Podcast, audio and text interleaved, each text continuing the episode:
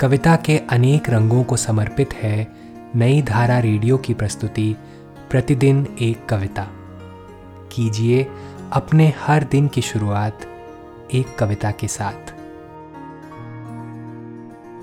आज हम सुनेंगे किंशुक गुप्ता की कविता, अविकल्प, उन्हीं की आवाज़ में।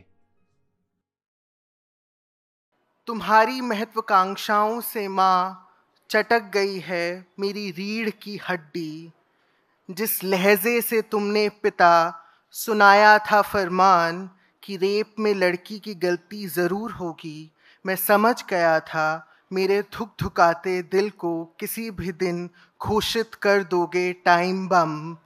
मेरे आकाश के सभी नक्षत्र अनाथ होते जा रहे हैं।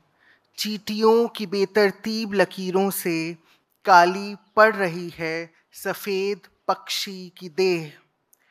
चोंच के हर प्रहार से कट फोड़वा खोखला कर रहा है बोधि का वृक्ष।